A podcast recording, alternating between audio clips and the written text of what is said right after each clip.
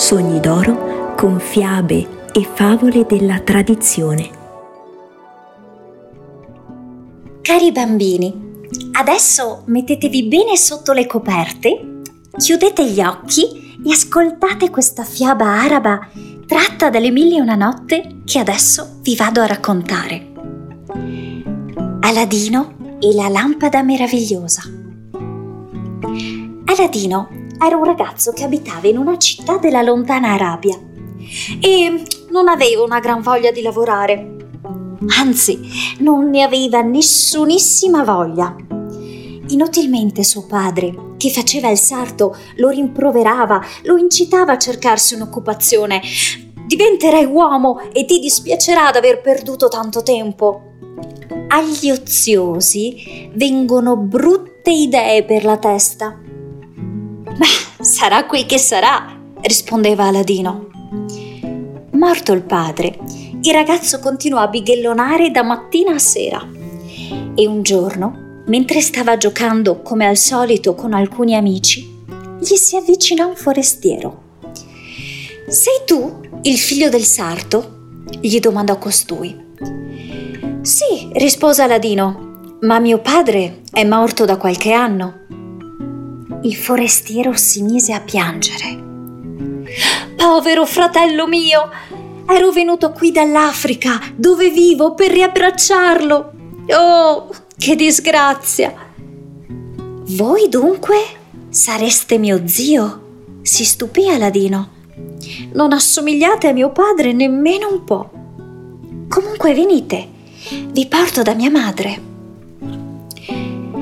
Nemmeno la donna aveva mai saputo dell'esistenza di quello zio, che tuttavia le piacque perché assicurava di volersi prendere cura di Aladino, che lo avrebbe introdotto a lavorare e gli avrebbe fatto diventare ricco. Verrai con me, ti porterò in un posto che sarà la tua fortuna, disse.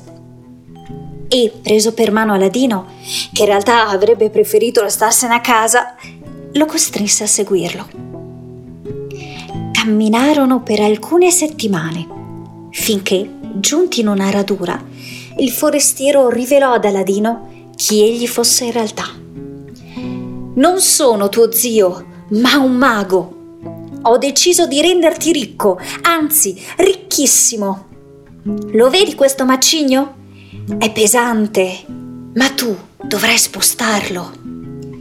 Lì sotto c'è una caverna piena di diamanti. Ci entrerai e quell'immenso tesoro sarà tuo. Aladino era molto diffidente e aveva ragione. Lui non lo sapeva infatti, ma quello era un mago cattivissimo attraverso terrificanti sortilegi, aveva scoperto dove era nascosto il più fantasmagorico tesoro del mondo, che contava tra le tante meraviglie una piccola lampada dagli straordinari poteri. Ma aveva anche scoperto che c'era una pietra a chiudere l'antro in cui quel tesoro era custodito e che a sollevarla poteva essere una sola persona, quel fanciullo di nome Aladino. Così intendeva servirsi di lui. Per vincere la diffidenza di Aladino, perciò, il mago non esitò a consegnargli un anello. Mettilo al dito e non toglierlo mai. Questo è un anello magico. Ti sarà d'aiuto in tante occasioni. In cambio, tu per me dovrai fare una cosa. Portarmi la piccola lampada che troverai in fondo alla caverna. Incuriosito Aladino, a quel punto decise di spostare il macigno. Sotto c'era una scala che scendeva, profondissima, e il ragazzo la discese. Si trovò così in una grandissima caverna, con degli alberi meravigliosi da cui rami pendevano invece dei frutti grappoli di brillanti e ce n'erano da riempire cento sacchi a raccoglierli. Aladino non sapeva che cosa fossero i brillanti, però il loro luccichio gli piacque. Così ne colse alcune manate e se ne riempì le tasche. Ah, vide anche la lampada. La prese e cominciò a risalire verso l'imboccatura della caverna dove il mago lo attendeva sempre più impaziente. E vedendolo arrivare, gli disse: Dammi la lampada presto! Era sua intenzione, infatti, non appena ottenuto ciò che gli stava a cuore, far ricadere il ragazzo nel baratro per lasciarvelo morire. No, prima voglio uscire, si sospettì Aladino. Prima la lampada, gli ordinò il mago. Eh no, prima mi tiri fuori.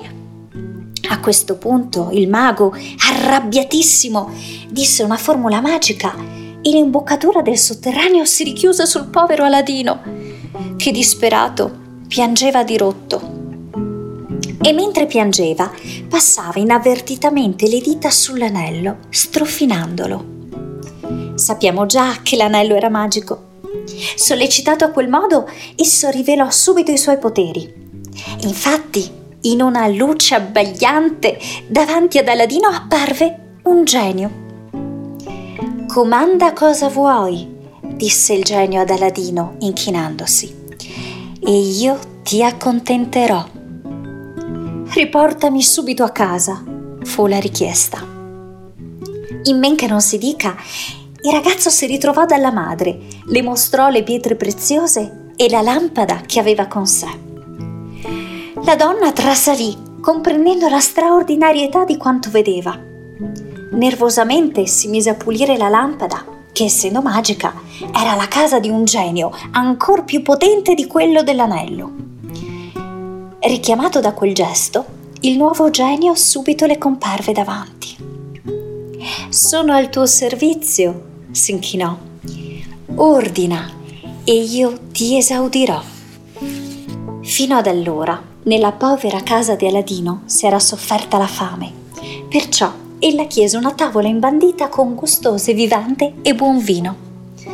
Immediatamente la tavola fu apparecchiata, una tavola principesca, che ritornò tutti i giorni, due volte al giorno.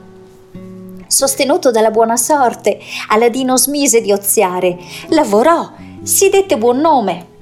La gente giunse persino a lodarlo, a riverirlo. Un giorno Aladino intravide non visto la bellissima figlia del sultano che usciva a passeggio non visto, eh, in quanto se ne stava nascosto, perché quando la principessa usciva in pubblico tutti dovevano rinchiudersi in casa e non ardire di alzare gli occhi su di lei, pena la morte.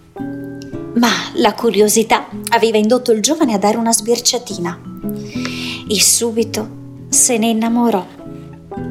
Madre, madre, voglio sposare la principessa. Eh, oh povero figlio mio, ma sei impazzito! trepidò la donna. Ma è stato più in senno, madre. Ecco qui una ciotola di brillanti. Vai, vai in udienza dal sultano che ti riceverà. E tu, offrendogli un dono così strabiliante, gli dirai che glielo mando io e che voglio sposarne la figlia. Tremando di paura per l'ardire, la madre di Aladino si recò dal sultano e fece ciò che le aveva detto il figlio. Visto l'inestimabile tesoro recatogli in dono, il re si rallegrò. Se regalava simili ricchezze al suo sultano, quel giovane ben poteva essere lo sposo della principessa. Per celebrare degnamente le nozze, Aladino strofinò la lampada e chiese al genio di costruirgli un palazzo più bello di quello del sultano. E subito ecco scorgere dal nulla la nuova, meravigliosa dimora di Aladino e della sua sposa. Tutto dunque sembrava procedere per il meglio e non ci sarebbero state complicazioni di sorta nella vita dei due se non fosse accaduto che il mago che aveva cercato di ingannare Aladino, rimpiangendo continuamente quella lampada perduta, non avesse insistito nei suoi esperimenti per sapere che cosa ne fosse stato del ragazzo se egli fosse morto davvero nel profondo della caverna. E seppe così che non solo Aradino era vivo, ma possedeva oltre all'anello anche la lampada magica. Perciò, pieno di stizza, ripartì alla volta dell'Arabia. Quando vide lo splendido palazzo di Aladino, una rabbiosa invidia prese a tormentarlo. Non volendosi arrendere alla fortuna dell'altro, si travestì da mercante attese che Aladino accompagnasse il sultano in un viaggio nei reami vicini, si fece ricevere dalla principessa e con un po' di parole sdolcinate e anche un po' per magia la trasse in inganno. Le fece credere cioè che la lampada custodita dal suo sposo era vecchia e non valeva nulla. Gliel'avrebbe cambiata con una bella lampada nuova. La principessa, ignara di tutto, accettò. Avuta fra le mani finalmente la lampada magica, il mago ordinò al genio di trasportare il palazzo di Aladino con tutti i suoi abitanti in Africa. Il genio non poté far altro che ubbidire. Appena tornato dal viaggio, non vedendo più nel palazzo né la principessa, Aladino comprese ciò che era accaduto, ma non si perse d'animo. Strofinò l'anello che aveva ricevuto tanto tempo prima dal mago e che aveva sempre portato al dito. Rapido apparve il primo genio, quello che lo aveva salvato dalla caverna dove il mago lo aveva rinchiuso. Riportami subito qui mia moglie e il mio palazzo, ovunque essi siano, gli ordinò Aladino. Ma gli rispose il genio. Ogni tuo desiderio per me è un ordine, padrone. Ma questo non posso esaudirlo, perché l'incantesimo è stato compiuto dal genio della lampada, che è molto più potente di me. E allora tu portami dalla principessa, disse Aladino. In men che non si dica, era già in Africa, nel suo palazzo, al fianco della sua sposa, che era disperata, in lacrime, perché temeva di dover dire addio per sempre ad Aladino, al padre al suo paese. La felicità dei due quando si riabbracciarono è facile da immaginare. E adesso, disse Aladino alla principessa, dopo averle confidato la sua lunga avventura con il mago, ci riprendiamo la lampada. Ma come? rispose lei dubbiosa. È facile. Inviti a cena il mago, che essendo un grande vanitoso si lascerà conquistare dai tuoi complimenti, e tu gliene farai tanti. Io, Aladino, fargli dei complimenti? Sì, mia diletta, e lo farai bere tanto. Anzi, per essere più sicuri metterai del sonnifero nella sua coppa di vino. Ho capito, sorrise la principessa. Tutto avvenne secondo il previsto. Non appena il mago si addormentò, Aladino, che fino ad allora s'era tenuto nascosto, venne fuori, tolse la lampada dalle mani del mago e la strofinò. Ed ecco apparire il genio. Tu, genio, comandò Aladino, porta questo mago dove nessuno lo possa mai più trovare e riporta questo palazzo con tutto ciò che contiene in Arabia. Così avvenne e in Persia Aladino e la principessa vissero felici a lungo. Potrebbe darsi che a cercarli proprio bene, magari con l'aiuto di qualche genio, si riesca ancora oggi a trovarli là.